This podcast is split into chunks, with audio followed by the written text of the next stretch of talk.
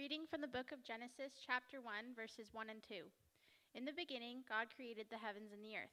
The earth was without form and void, and darkness was over the face of the deep, and the Spirit of God was hovering over the face of the waters.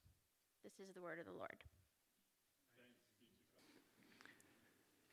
Somewhere in the original version of the Alpha course, Nicky Gumbel, who was the leader of that course, told the story of a foreign national who was working as a nanny or an au pair in the United Kingdom.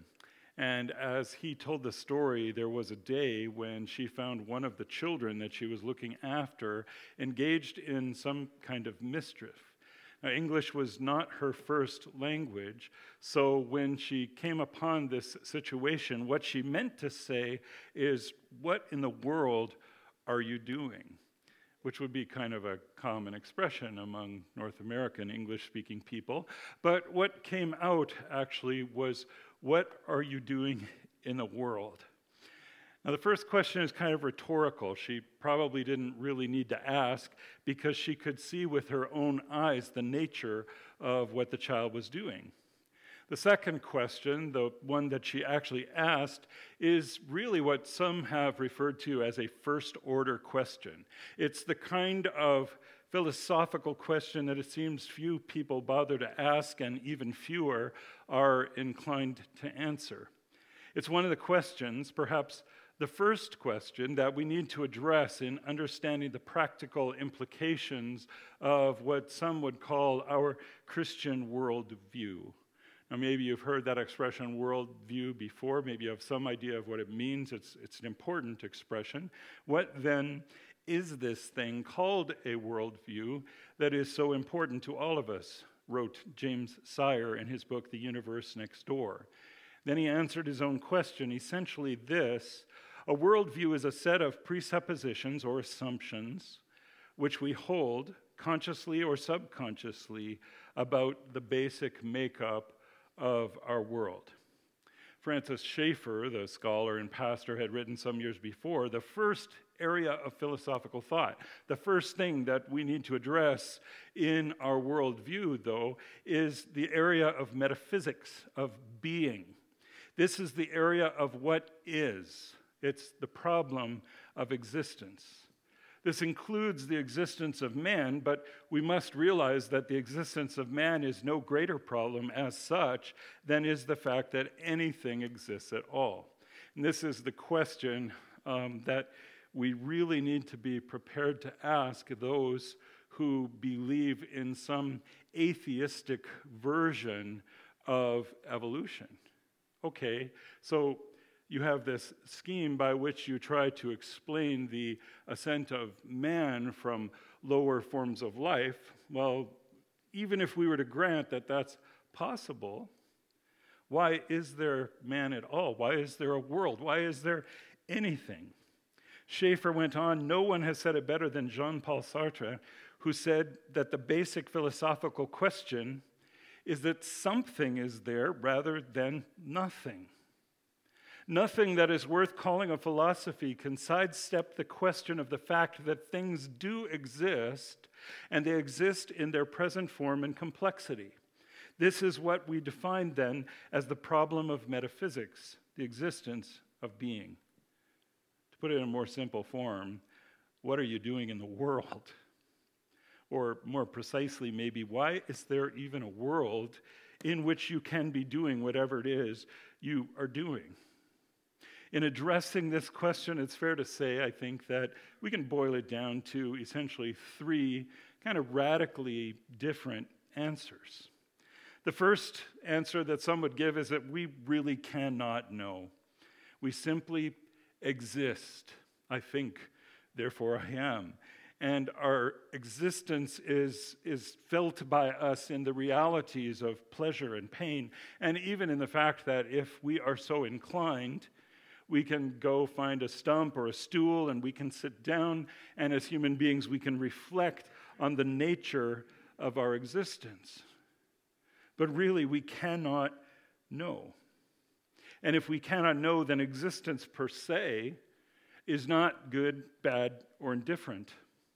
It simply is. It's, it's just how things are. In the words of one pundit, pundit of 1980s rock and roll, nothing matters, and what if it did? Philosophically, the position is called nihilism, the negation of everything knowledge, ethics, beauty, reality.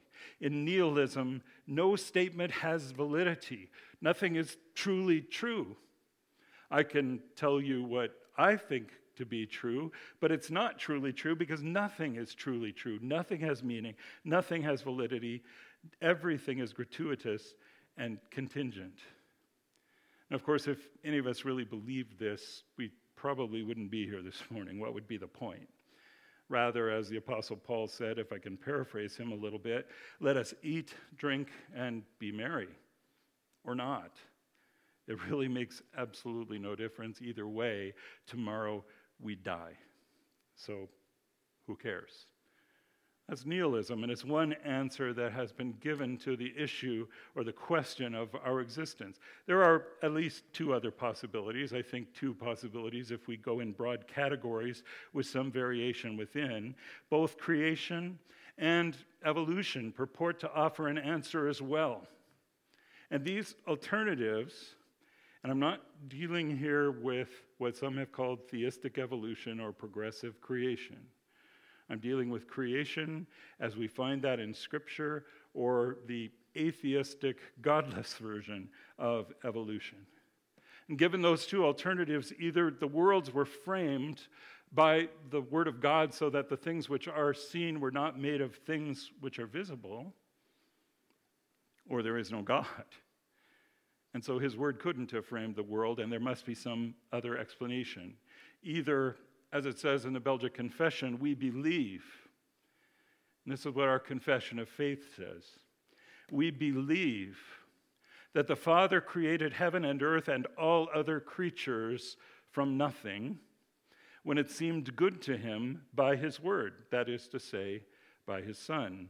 And he has given all creatures their being form, and appearance, and their various functions for serving their Creator.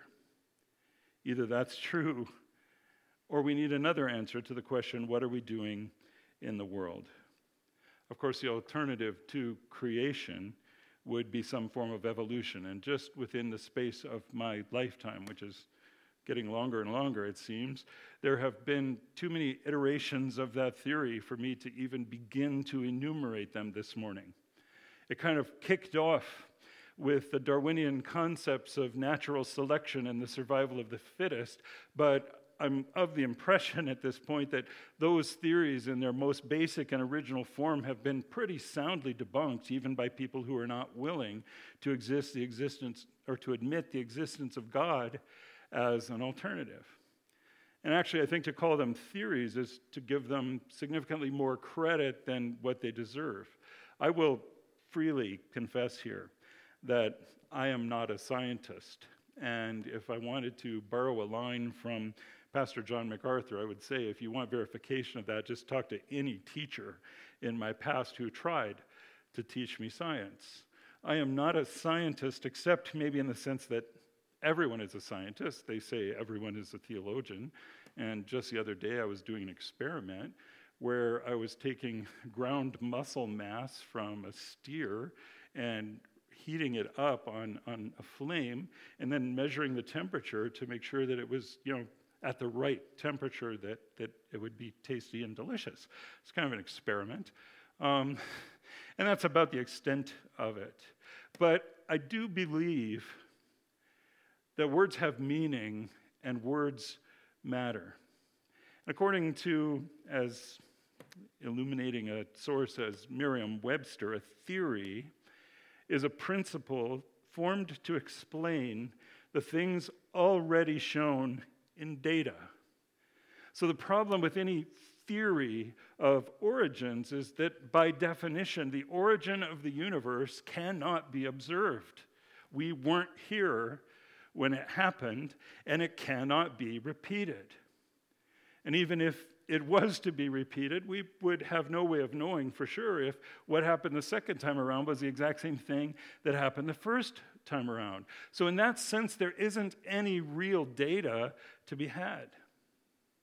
And the definition of hypothesis is probably a better fit. That is, an assumption made before any research has been done. It is formed so that it can be tested to see if it might be true. Take, for example, the so called Big Bang Theory. Now, not to confuse that with the situation comedy, the government website nasa.gov says this Astronomers combine mathematical models with observations to develop workable theories of how the universe came to be. The mathematical underpinnings of the Big Bang Theory include Albert Einstein's general theory of relativity, along with the standard theories of fundamental particles. Space.com is more forthcoming when it says flat out the Big Bang Theory is our best guess.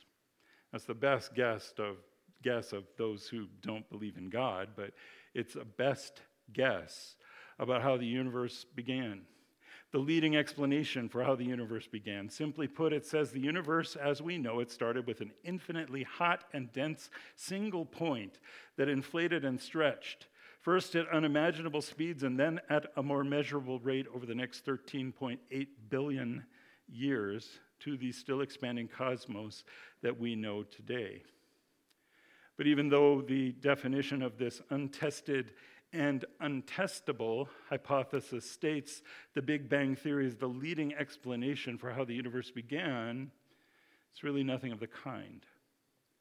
All we would have to do is ask the simple question Where did the matter and energy contained in that infinitely hot and dense single point come from? Just take it one step farther back. If there was a Big Bang, and I don't think we need to grant that.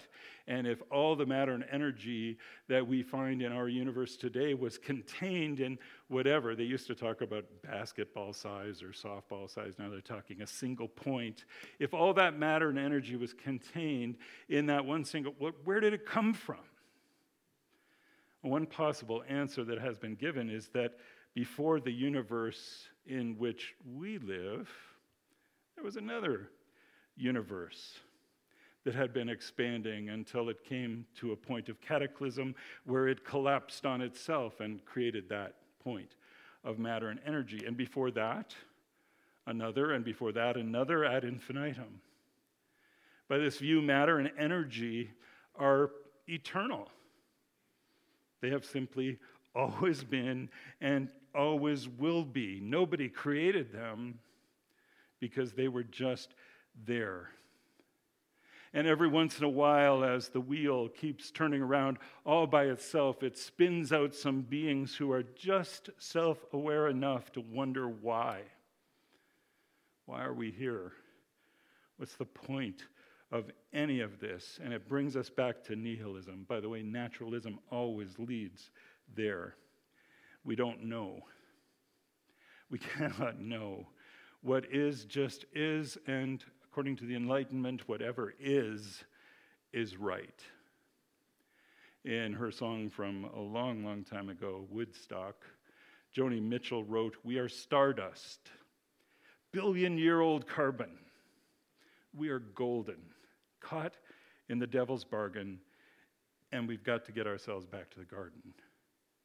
Of course, sadly, if the first proposition is true that we are just billion year old carbon, then, according to that hypothesis, first of all, that the carbon from which we're made is way more than a billion years old, it's eternal. And there's no garden whatsoever to get back to. Just that infinitely hot and dense single point, which was the beginning of all things, at least on this time around the wheel. According to the evolutionary hypothesis, we are nothing more than animated carbon on our way to the compost heap. So nothing matters. Of course not. And what if it did? Well, to be fair, we have to admit that from a scientific standpoint, any theory of creation would have the same limitations because creation, as an explanation of origins, cannot be observed or repeated. Not by us, anyway. But therein lies the difference, and therein lies our hope. Creation requires a creator. And that creator would be outside and entirely distinct from his creation. So, if the creator was willing, and he was, as the one who not only observed but also caused the beginning of all things, then he could also communicate to his creation so that we could truly know him and truly know about the creation and truly know the purpose for which he made all things. And this is, in fact, what has happened. And that revelation, that communication begins with the words, In the beginning, God created.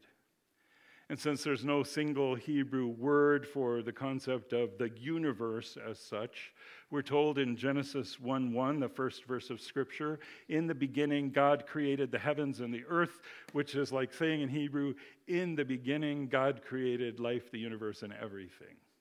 Borrow a title from Douglas Adams. And this fact that God created all things is fundamental foundational to our understanding of Scripture and faith. It is, as we saw last week, the first truth claim put forward anywhere in Scripture. Scripture begins, the Torah, which Moses gave to the people of Israel, began with the words In the beginning, God created the heavens and the earth. It's also the first point in our confession of faith. The Nicene Creed says we believe in one God, the Father Almighty, maker of heaven and earth, and of all things visible and invisible. We believe in God the Father.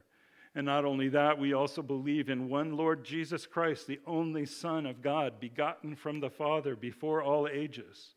God from God, light from light, true God from true God, begotten, not made, of the same essence as the Father. But wait, there's more through him, the Nicene Creed says, that is, through the Lord Jesus Christ, all things were made. And the Nicene Creed, using that term, all things, is just picking up on an expression that Scripture uses over and over and over again. And we knew that. For by him all things were created, that is, by Jesus Christ all things in heaven and on earth, visible and invisible, whether thrones or dominions or rulers or authorities, all things were created through him and for him. As we saw at the beginning of the Gospel of John, all things were made through him, and without him was not anything made that was made. So the creed brings in God the Father, maker of heaven and earth. It brings in Jesus Christ, through whom God made all things. And it also says we believe in the Holy Spirit, the Lord, the giver of life. That same Spirit of God, who in Genesis chapter 1, verse 2, was hovering over the face of the waters. So when we read, in the beginning, God created, what we're reading about is the work of the triune God, Father, Son, and Holy Spirit. Some recent traditions have tried to break up the Trinity into God the Creator, Christ the Redeemer, and the Spirit the Comforter. That's a false way of viewing the Trinity. The Father, Son, and the Holy Spirit are all involved in the work of creation from the very first moment in which this universe came to be.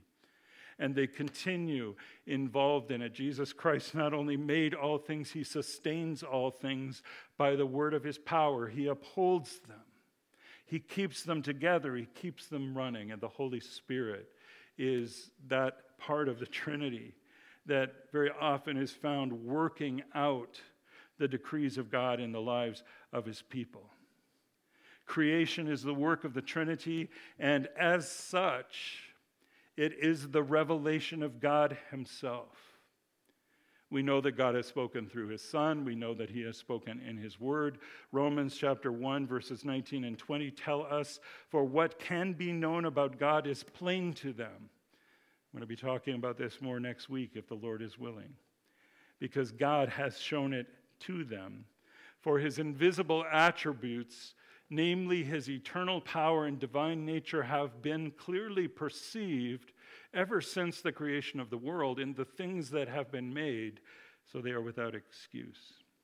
Again, we'll talk about that more next Sunday. But we read this as well in the call to worship last Lord's Day. Psalm 19 The heavens declare the glory of God, and the firmament shows his handiwork. Day unto day utters speech, and night unto night reveals knowledge. There is no speech nor language where their voice is not heard. The creation is the work of the triune God, and the creation actually, it's not more important, as we'll see, but it precedes God's revelation of himself in his word. Before God spoke, even to Adam at the beginning of time, he spoke and the world came to be. How do we know this? Well, by faith we understand. I suppose the question that remains for the creationist, and if you are a Christian, then you are a creationist one way or another. You could be a progressive creationist, um, you could be a young earth creationist, but you are a creationist. And I suppose the question that remains for us then is if the heavens declare the glory of God, and there is no speech or language where their voice is not heard, then how is it that so many people look at the world and see something so completely different? Something that seems to lead away from God and lead, inevitably, I would say, eventually to despair. And the answer is, if the Lord is willing, we'll look at that in more detail next Sunday. I often say things that take more than a week to say. For now, though, for this week, we turn to Hebrews chapters 10 and 11. Chapter 10, beginning in verse 37, says, For yet a little while, and the coming one will come and will not delay. But my righteous one shall live by faith. This is a quote from the Old Testament that gets picked up and dropped into a couple of different places in the New Testament.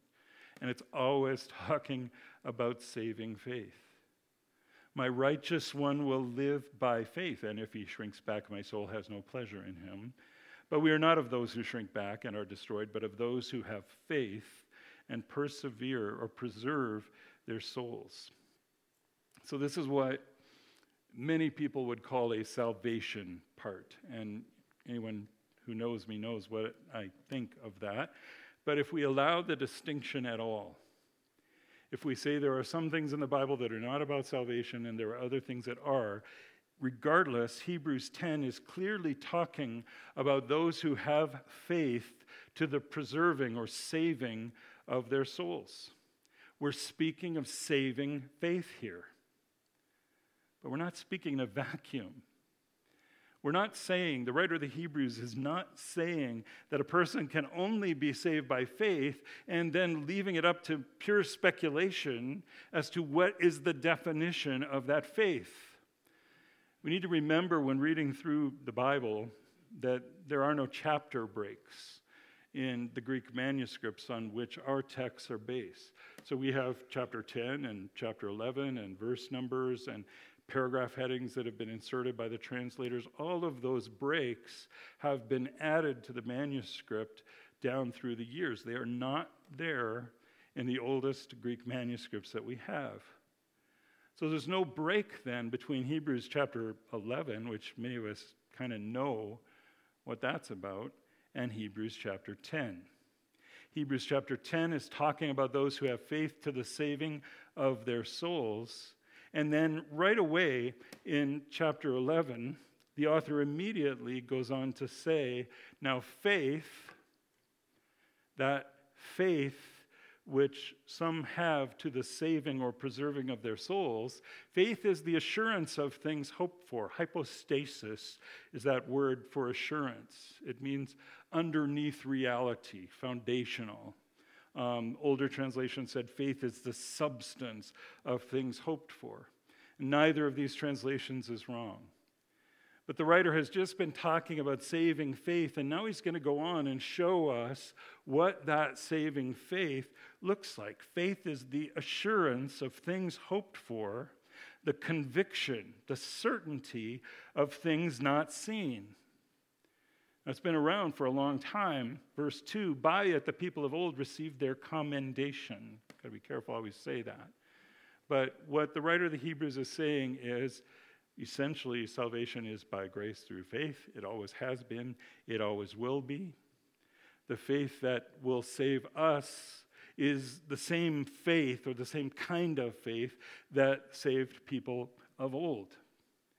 And just in case we wondered what that looks like, beginning in verse 3, he walks through the entirety of Old Covenant history. And he gives example after example, many of them from the book of Genesis, many from later on in the Old Testament, of what saving faith is and especially what saving faith does. But he starts in verse 3 by faith.